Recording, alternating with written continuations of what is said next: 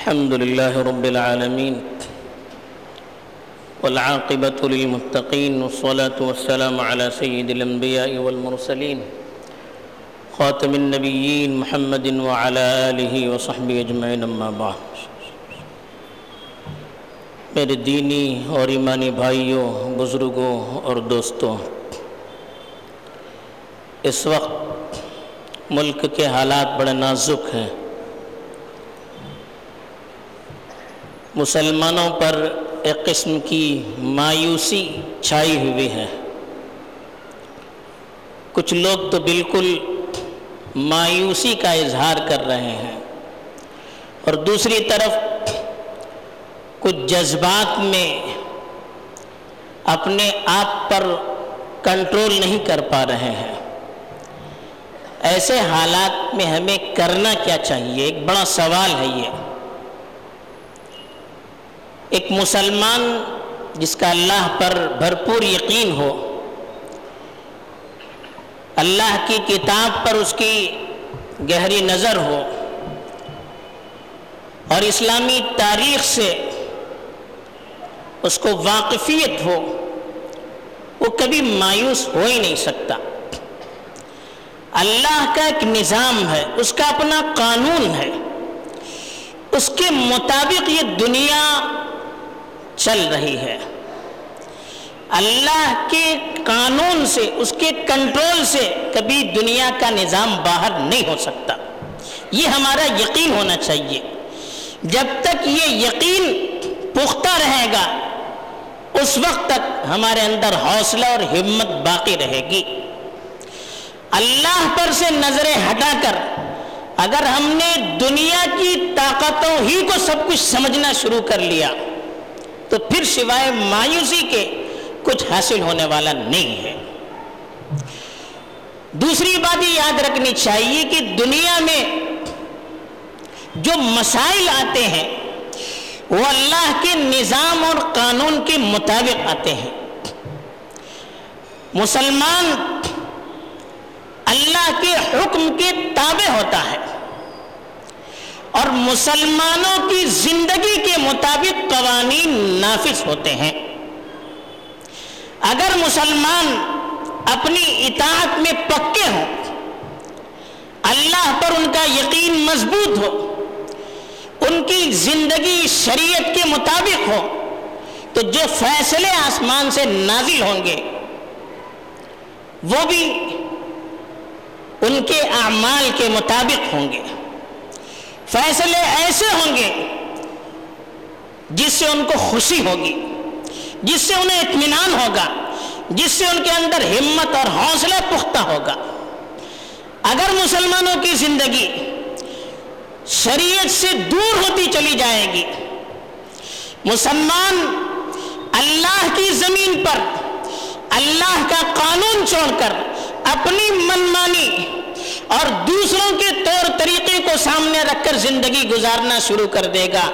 تو پھر اللہ کی طرف سے جو قانون نافذ ہوگا، جو اللہ کی طرف سے فیصلے نافذ ہوں گے، وہ مسلمانوں کی منشا کے خلاف ہوں گے۔ صاف قرآن مجید میں اللہ تعالیٰ نے ارشاد فرمایا ہے، وَكَذَلِكَ نُوَلِّي بَعْضَ الظَّالِمِينَ بَعْضًا بِمَا كَانُوا يَكْسِبُونَ۔ ظلم کی ہم شکایت کرتے ہیں، ظالموں کی ہم شکایت کرتے ہیں۔ ظالمانہ فیصلوں کی ہم شکایت کرتے ہیں۔ لیکن یہ ظلم بڑھتا کیوں ہے؟ یہ ظالموں کو نافذ کیوں کر کیا جاتا ہے؟ ظالموں کو مسلط کیوں کر کیا جاتا ہے؟ ظالمانہ فیصلے کیوں کر نافذ کیے جاتے ہیں؟ اس پر ہم شریعت کی روشنی میں غور نہیں کرتے ہیں۔ قرآن نے صاف طور پر ارشاد فرمایا کہ اسی طرح سے ہم ظالموں کے عمل کی وجہ سے، ان کی کرتوتوں کی وجہ سے ان پر ظالموں کو مسلط کر دیتے ہیں۔ دنیا میں اگر ہمارے اعمال ظالمانہ ہوں گے، کیا مطلب ظالمانہ؟ شریعت کے خلاف جو بھی عمل ہوگا، وہ ظلم کہلائے گا۔ الذين آمنوا ولم يلبسوا ایمانهم بظلم اولئك لهم الامن۔ اللہ تعالیٰ نے ارشاد فرمایا کہ جو لوگ ایمان لے آئے اور اپنے ایمان کے ساتھ ظلم کو انہوں نے خلط ملت نہیں کیا، تو ان کے لیے یقیناً امن کی زندگی ہوگی اور وہی ہدایت پر ہوں گے۔ یہ صاف اللہ تعالیٰ نے ارشاد فرمایا۔ تو صحابہ نے پریشان ہو کر اللہ کے رسول صلی اللہ علیہ وسلم سے پوچھا کہ اللہ کے رسول ہم میں کون ایسا ہو سکتا ہے جس نے کبھی ظلم نہ کیا ہو، جس نے کبھی شریعت کی خلاف ورزی نہ کی ہو۔ تو اللہ کے رسول صلی اللہ علیہ وسلم نے فرمایا، یہاں ظلم کا مطلب شرک ہے۔ بڑی بغاوت ہے، بڑی خلاف ورزی ہے۔ تو ظلم شریعت کے خلاف کیے جانے والے سارے اعمال پر اس کا اطلاق ہوتا ہے۔ تو ظالم اگر دنیا میں ہوں گے تو ان پر ظالم بادشاہ مسلط کیے جائیں گے؟ عوام اچھی ہوگی تو اچھے بادشاہ ان پر مسلط کیے جائیں گے۔ اگر ہم ظلم کا شکار ہوں گے، ہماری زندگی شریعت کے خلاف ہوگی، ہم آپس میں بٹ کر رہیں گے، منتشر رہیں گے، ہم غیروں کی تہذیب کے مطابق زندگی گزارنے لگیں گے، غیروں کے قانون پر راضی ہو جائیں گے، تو پھر ظالمانہ فیصلوں کا نفاذ بھی ہم پر ہوگا۔ یہ اللہ کا قانون ہے۔ اس قانون کے مطابق ہمیں اپنے حالات کا جائزہ لینا ہے۔ مسلمانوں کی کمزوری یہ ہے کہ ظلم کی شکایت کرتے ہیں۔ ظلم پر روتے ہیں، لیکن ظلم ہوتا کیوں ہے؟ اس کا جائزہ نہیں لیتے ہیں۔ اپنی کیا کمزوریاں ہیں؟ ان کمزوریوں کو کیسے دور کیا جائے؟ اس کا ہم جائزہ نہیں لیتے ہیں۔ اپنا حساب خود نہیں لیتے ہیں مسلمان ہندوستان میں سو فیصد دوسروں پر بھروسہ کیے ہوئے ہیں۔ یہ سب سے بڑی غلطی ہے۔ اپنا سو فیصد اعتماد دوسروں کے ہاتھ میں دے دیا ہے۔ اپنے فیصلوں کے لیے دوسروں کو اختیار دے دیا ہے۔ ستر سال سے یہی بھگتتے آ رہے ہیں۔ اور اگر یہ حالت رہی تو اور حالات بد سے بدتر ہوتے چلے جائیں گے۔ جب تک ہم دوسروں کو اپنا حکم بناتے رہیں گے، دوسروں کو اپنا مالک اور دوسروں کو اپنا مشیر اور مربی سمجھتے رہیں گے، تو حالات جو ہو رہے ہیں اس سے ہزار گنا بدتر اور ہوتے چلے جائیں گے۔ تو اس لیے ہمیں سب سے پہلے اپنا جائزہ لینے کی ضرورت ہے کہ کمزوریاں کہاں سے پیدا ہو رہی ہیں۔ ایک تو کمزوری یہ ہے کہ ہم نے اپنے مسائل پر دوسروں پر حد سے زیادہ اعتماد کرنا شروع کر دیا۔ اپنے فیصلے خود سے کرنے کے بجائے دوسروں کے ہاتھ میں اپنے فیصلوں کے اختیارات دے دیے، جو نتیجہ ہم اپنی آنکھوں سے دیکھ رہے ہیں۔ دوسری چیز، ہم حالات سے سبق لینے کے لیے جو تجزیے کیا کرتے وہ بھی مایوسانہ ہے۔ لوگوں کو مایوس کرنے کی کوشش کرتے ہیں۔ دیکھیے، بیماری کیا ہے؟ بتانا ضروری ہے۔ کمزوری کیا ہے؟ بتانا ضروری ہے۔ ماہر ڈاکٹر وہ ہوتا ہے جو کمزوری بتاتا ہے کہ دیکھیے، بیماری اس وجہ سے پیدا ہوئی ہے۔ یہ بیماری ہے اور اس وجہ سے تمہاری بیماری پیدا ہوئی ہے۔ لیکن خالی بیماری کی نشاندہی پر وہ اکتفا نہیں کرتا ہے، بلکہ علاج بھی بتاتا ہے کہ اس کا علاج کیا ہے۔ اپنا علاج کس طرح سے آپ کر سکتے ہیں، ایک ڈاکٹر ماہر یہ کرتا ہے۔ تو آج ہم اپنے تبصروں کے اندر مسلمانوں کی کمزوریوں کو تو بتاتے ہیں کہ یہ کمزوری یہ کمزوری یہ کمزوری، لیکن علاج کیسے کرنا چاہیے؟ ان کے اندر ہمت اور حوصلہ کس طرح سے پیدا ہونا چاہیے؟ یہ ہم بیان نہیں کرتے ہیں۔ غیروں کی جو پالیسی ہے، اس پر ہم عمل کرتے ہیں۔ سلطنت عثمانیہ جب تھی، اس وقت سے لے کر مسلمانوں کو نفسیاتی طور پر کمزور اور مایوس کرنے کے لیے اس طرح کے پروپگنڈے عام کر دیے جا رہے تھے کہ مسلمان کمزور خلافت عثمانیہ کو مرد بیمار کا نام دے دیا کہ بیمار آدمی لا علاج مریض۔ اب وہ اپنے آپ کو بیمار سمجھنے لگتا ہے۔ جب کسی کو کہا جائے کہ آپ بیمار ہیں، تو بار بار لوگ بیمار کہیں گے تو وہ اپنے آپ کو بیمار سمجھنے لگے گا۔ آج یہی حالت ہماری ہو گئی ہے کہ ہم مسلمانوں کو کمزور، پست، اس طرح سے تعلیم سے دور اور ہر طرح سے ان کو بے بس ثابت کرنے کے لیے سارے تبصرے اپنے کر رہے ہیں۔ سارے مضامین اسی طرح سے لکھے جا رہے ہیں۔ اب جب ان کو ہر طرح سے مایوس کیا جائے گا، تو ان کے اندر ہمت اور حوصلہ کہاں سے پیدا ہوگا؟ ان کے جذبات کو ترقی کہاں سے ملے گی؟ وہ آگے بڑھنے کے بارے میں کیوں کر سوچیں گے؟ جب ہر طرف سے ان کو مایوس کیا جا رہا ہوگا۔ ہمیں تو ہمت دینی چاہیے۔ یہ بتانا چاہیے کہ مسلمان ہمیشہ سے حالات سے لڑتے آ رہے ہیں۔ ابتدائی دور سے لے کر آج تک مسلمان حالات کا مقابلہ کرتے ہوئے آگے بڑھے ہیں۔ اگر آسانیاں ہوں، زندگی دشوار ہو جائے۔ مسلمان اگر عائش پرستی میں مبتلا رہیں گے، عائش اور راحت کی زندگی میں رہیں گے، تو پھر آگے نہیں بڑھ سکتا مسلمان۔ حضرت ابو بکر کے دور میں جب اللہ کے رسول صلی اللہ علیہ وسلم کی وفات ہوئی اور حضرت ابو بکر خلیفت المسلمین بنائے گئے، اس وقت سے حالات سے مسلمان دو چار ہوئے۔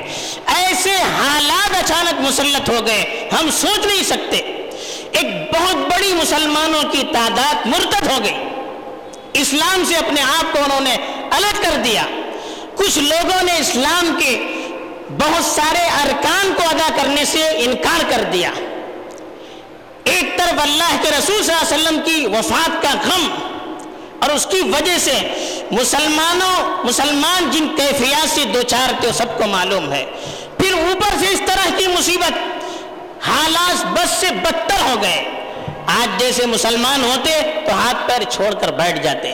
لیکن حضرت ابو بکر رضی اللہ تعالیٰ عنہ، قربان چاہیے انہوں نے کہا الدین وانا میرے جیتے جی دین میں کمی ہو جائے، ایسا ہو نہیں سکتا۔ پھر ایسے نازک وقت میں حضرت عمر جیسے بہادر ان کو منع کرتے رہے کہ کوئی سخت فیصلہ نہ کیجیے لیکن انہوں نے ایسے سخت فیصلے لیے کہ دنیا حیران رہ گئی۔ عقل کام کرنے کے لیے تیار نہیں تھی، لیکن حالات نے بتا دیا کہ حضرت ابو بکر نے اس وقت جو سخت ترین فیصلے لیے، ان فیصلوں کی وجہ سے آج ہم مسلمان اپنے اسلام پر باقی ہیں۔ اگر اس وقت وہ ذرا کمزور پڑ جاتے، حالات کے سامنے اپنے آپ کو سرنڈر کر دیتے، اور حکمت اور مصلیحت کے نام پر وہ پیچھے لوٹتے چلے جاتے، تو آج ہمارا اور آپ کا مسلمان رہنا دشوار ہو جاتا۔ پھر دنیا نے دیکھا کہ ان کی ان طاقتور اور باہمت فیصلوں کی وجہ سے کچھ ہی سال کے اندر حالات بالکل بدل گئے۔ پھر جب تاتاریوں نے مسلمانوں پر حملہ کیا، وہ حالت ہو گئی کہ اینٹ سے اینٹ بجا دی۔ بغداد کی خلافت جو کئی سو سال سے قائم تھی، اس کا تلختہ بھی الٹ دیا۔ ایک قسم کے حالات مسلمانوں پر تاری ہو گئے۔ ہر طرف قیادت کو نقصان پہنچایا گیا۔ اس وقت کے جو حالات تھے، تاریخ پڑھنے والے سمجھ سکتے ہیں کہ کتنا نازک مرحلہ تھا۔ لیکن مسلمان اس ماحول میں بھی اپنے آپ کو مایوس نہیں کر پائے۔ اتنے سخترین حالات میں بھی مسلمانوں نے آگے بڑھنے سے اپنی توجہ نہیں ہٹائی۔ ہاتھ پر ہاتھ دھر کر مسلمان بیٹھے نہیں، بلکہ ان سخت ترین حالات میں اپنی دینی اور دعوتی جو ذمہ داریاں تھی ان ذمہ داریوں کو ادا کرتے رہے۔ نتیجہ یہ ہوا کہ کچھ ہی سالوں کے اندر جن تاتاریوں نے مسلمانوں کی اینٹ سے اینٹ بجا دی تھی، وہ سارے لوگ مسلمان ہو گئے۔ پھر انہی لوگوں نے اسلامی دنیا پر کئی سو سال تک حکمرانی کی۔ یہ اسلام کی طاقت ہے۔ مسلمانوں کی طاقت ہے۔ مسلمان حالات سے کبھی گھبراتا نہیں ہے۔ وہ ہاتھ پر ہاتھ دھر کر بیٹھتا نہیں ہے۔ بلکہ حالات پر تجزیہ کر کے آگے کیسے بڑھا جائے؟ مقابلہ کیسے کیا جائے؟ اسلام کے غلبے کو کیسے لایا جائے؟ اس کے لیے وہ الگ الگ تدبیر اختیار کرتا ہے۔ پھر ہمارے ہندوستان کے حالات کا جائزہ لیجیے۔ انگریزوں کا جب غلبہ ہوا تو جو ظلم ہوا مسلمانوں پر، ہم سوچ نہیں سکتے۔ لیکن کیا مسلمانوں نے انگریزوں کے سامنے سروں کو جھکایا؟ سروں کو کٹایا، لیکن سروں کو جھکانے کے لیے تیار نہیں ہوئے۔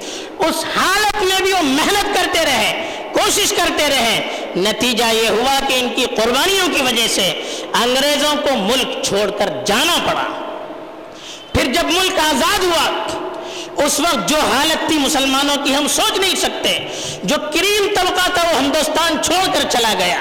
یہاں کے مسلمان قیادت سے محروم، یہاں کے مسلمان وسائل سے محروم، ہر چیز سے محروم تھے۔ لیکن ہمارے جو علماء اور جو قائدین اس وقت ہندوستان میں تھے، انہوں نے مسلمانوں کو مایوس نہیں کیا۔ بلکہ ان حالات میں آگے کس طرح سے بڑھنا چاہیے، ان کو حوصلہ دیا۔ آج مسلمانوں کی حالت ان کے مقابلے میں اور بہتر ہو رہی ہے۔ معاشی اعتبار سے، تعلیمی اعتبار سے، وسائل کے اعتبار سے ان سے بہت بہتر ہے۔ لیکن ایک چیز کی کمی ہے، ایمانی غیرت کی کمی ہے، اسلامی حمیت کی کمی ہے، دین پر یقین کی کمی ہے۔ یہ ہمارا سب سے بڑا مرض ہے۔ آج بڑی کمزوری یہ ہے، ہم خود سنبھلنے کے بجائے، حالات جس طرح سے آ رہے ہیں اسلام اور اسلامی تعلیمات سے دور کرنے کے لیے کیسی کیسی پالیسیاں لاگو کی جا رہی ہمارے سامنے ہیں۔ لیکن افسوس یہ ہوتا ہے کہ ہم اپنے جگر گوشوں کو، جگر کے ٹکڑوں کو، نئی نسل کو تربیت کے لیے، تعلیم کے لیے ان کی گود میں پیش کر رہے ہیں۔ ان کے ہاتھوں میں دے رہے ہیں۔ اب یہ نوجوان ان کی گود میں رہ کر تعلیم حاصل کریں گے۔ ان کے نصاب کے مطابق تعلیم حاصل کریں گے۔ تو کیا یہ کل کو اسلام کے دائی بن سکتے ہیں؟ کل اسلام کے سپاہی بن سکتے ہیں؟ ان کی بیدار ہو سکتی ہے کہ حمیت کی وجہ سے وہ اٹھ کھڑے ہو سکتے ہیں؟ نہیں۔ انگریزوں نے جو نجاست کی بیج بوئی تھی، اپنی تعلیم کو یہاں پر لاگو کر کے آج وہ بیج سمر آور درخت کی شکل اختیار کر چکا ہے۔ پھلدار درخت کی شکل اختیار کر چکا ہے۔ آج ہمارے مسلمان، مسلمانوں کا ایک بہت بڑا طبقہ انگریزوں سے بڑھ کر انگریز ہے۔ جو فکرن غیروں کا حامی ہے، جن کو اپنے دین کے اکثر مسائل پر اعتماد نہیں ہے، بھروسہ نہیں ہے۔ آج مسلمانوں کے خلاف کوئی مسئلہ اچھالا جاتا ہے۔ تو سب سے زیادہ اس کی تائید کرنے والے بھی وہ مسلمان ہوتے ہیں جو ان کی گود میں پلنے بڑھنے والے ہیں۔ آج افسوس ہے، حجاب کے مسئلے پر جو فیصلہ آیا، وہ فیصلہ کرنے والے میں بھی ایک نام کی بظاہر ایک مسلمان عورت تھی۔ اس کو اس کا دین، ایمانی غیرت، حق کے بولنے پر مجبور نہیں کر پایا۔ کیوں؟ اس کی تربیت اور اس کی تعلیم غیروں کی گود میں ہوئی تھی۔ نتیجہ ہم نے اپنے اپنی آنکھوں سے دیکھا کہ اسلام کے درخت کو کاٹنے کے لیے سب سے زیادہ جن کو جن مزدوروں کو استعمال کیا جاتا ہے، وہ نام کے مسلمان ہیں۔ تو آج اس پہلو پر ہمیں شدت سے غور کرنے کی ضرورت ہے۔ اگر ہم یہ چاہتے ہیں کہ ہماری نئی نسل ایمان پر باقی رہے، دیکھیے قوانین آتے رہیں گے۔ ہم اگر ہمارے دل میں ایمان مضبوط ہے، ہم سو فیصد اسلام کی تعلیم پر عمل کرنے پر اصرار کرتے رہیں گے، کوئی قانون، کوئی حکومت، کوئی ظالم ہمیں اپنے دین پر عمل کرنے سے روک نہیں سکتا۔ لیکن خود ہمارا اپنے دین پر اعتماد باقی نہ ہو، تو پھر بڑے سے بڑے دینی قوانین بھی ہمیں اسلام پر عمل کرنے پر ابھار نہیں سکیں گے۔ اسلامی ماحول بھی ہمیں اسلام کے مطابق چلنے پر مجبور نہیں کر سکتا۔ کب؟ جب ہمارے دل میں خود ایمان نہ ہو۔ آج یہی ہو رہا ہے۔ نئی نسل جو آ رہی ہے، وہ دین سے دور ہوتی چلی جا رہی ہے۔ ان کی تربیت غیروں کی گود میں، ان کے نصاب کے مطابق ہو رہی ہے۔ تو ہم کیا امید ان سے کر سکتے ہیں؟ یہی فرق ہے۔ آج کے مسلمانوں اور آج سے ستر سال پہلے کے مسلمانوں کے درمیان، ان کے پاس وسائل کی کمی تھی، لیکن ایمان مضبوط تھا، ملی حمیت موجود تھی، دینی غیرت موجود تھی، اس لیے وہ کبھی ظالموں کے سامنے سر جھکا نہیں پائے۔ لیکن آج وسائل موجود ہیں، دولت موجود ہے، ادارے موجود ہیں، اور طاقت بھی بڑی حد تک موجود ہے، لیکن جو سب سے بڑی دولت ہے ایمان کی غیرت کی، حمیت کی، وہ دولت ہم سے ختم ہو چکی ہے۔ اس سے ہمارے دل خالی ہو چکے ہیں۔ تو آج نتیجہ ہم اپنے آنکھوں سے دیکھ رہے ہیں کہ ایک بہت بڑی مسلمانوں کی تعداد ان کے قوانین کو من وان تسلیم کرتی چلی جا رہی ہے۔ اپنے دین سے زیادہ ان کو دوسروں کے قانون پر یقین ہوتا چلا جا رہا ہے۔ آج اس کے علاج کی ضرورت ہے۔ یہ حالات ہمیں ان مسائل کو سمجھ کر اپنے مسلمانوں کے حق میں، اپنی اولاد کے حق میں، نئی نسل کے حق میں بہتر سے بہتر ایسے فیصلوں کے کرنے پر مجبور کرنا چاہیے کہ جو فیصلے ہماری نئی نسل کو ایمان پر باقی رکھے۔ اگر آج ہم نے اپنی نئی نسل کی فکر نہیں کی، تو آئندہ جو حالات آنے والے ہیں، ہم نہیں کہہ سکتے ہیں ڈر لگتا ہے ایسی جگہ پر کھڑے ہو کر کہنے کے لیے کہ ہمارے مسلمان، ہماری اولاد پھر اپنے دین میں باقی رہ سکیں گی۔ یا نہیں رہ سکیں گی؟ اس پہلو پر زیادہ توجہ دینے کی ضرورت ہے۔ اور چوتھی چیز، آخری چیز، سب سے بڑھ کر ہمیں اللہ پر یقین کرنے کی، اس کے وعدوں پر یقین کرنے کی، اس کی طاقت پر یقین کرنے کی ضرورت ہے۔ دیکھیے، دنیا میں کسی ظالم کو ہمیشگی نہیں ہے۔ آج کے ظالموں سے بڑھ کر بھی ظالم تاریخ میں آ چکے ہیں۔ ہمارے اس ملک میں بھی آ چکے ہیں۔ لیکن ان کی ان کا ایک وقت رہتا ہے، اس کے بعد وہ ختم ہو جاتے ہیں۔ سورج جیسے اوپر آتا ہے، اوپر آنے کے بعد جھکنا شروع ہو جاتا ہے۔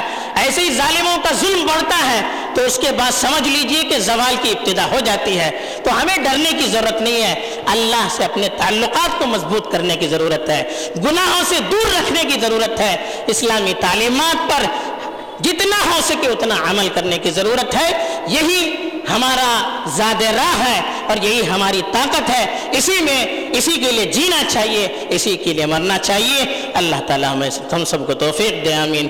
واخر دعوانا الحمد للہ رب العالمین۔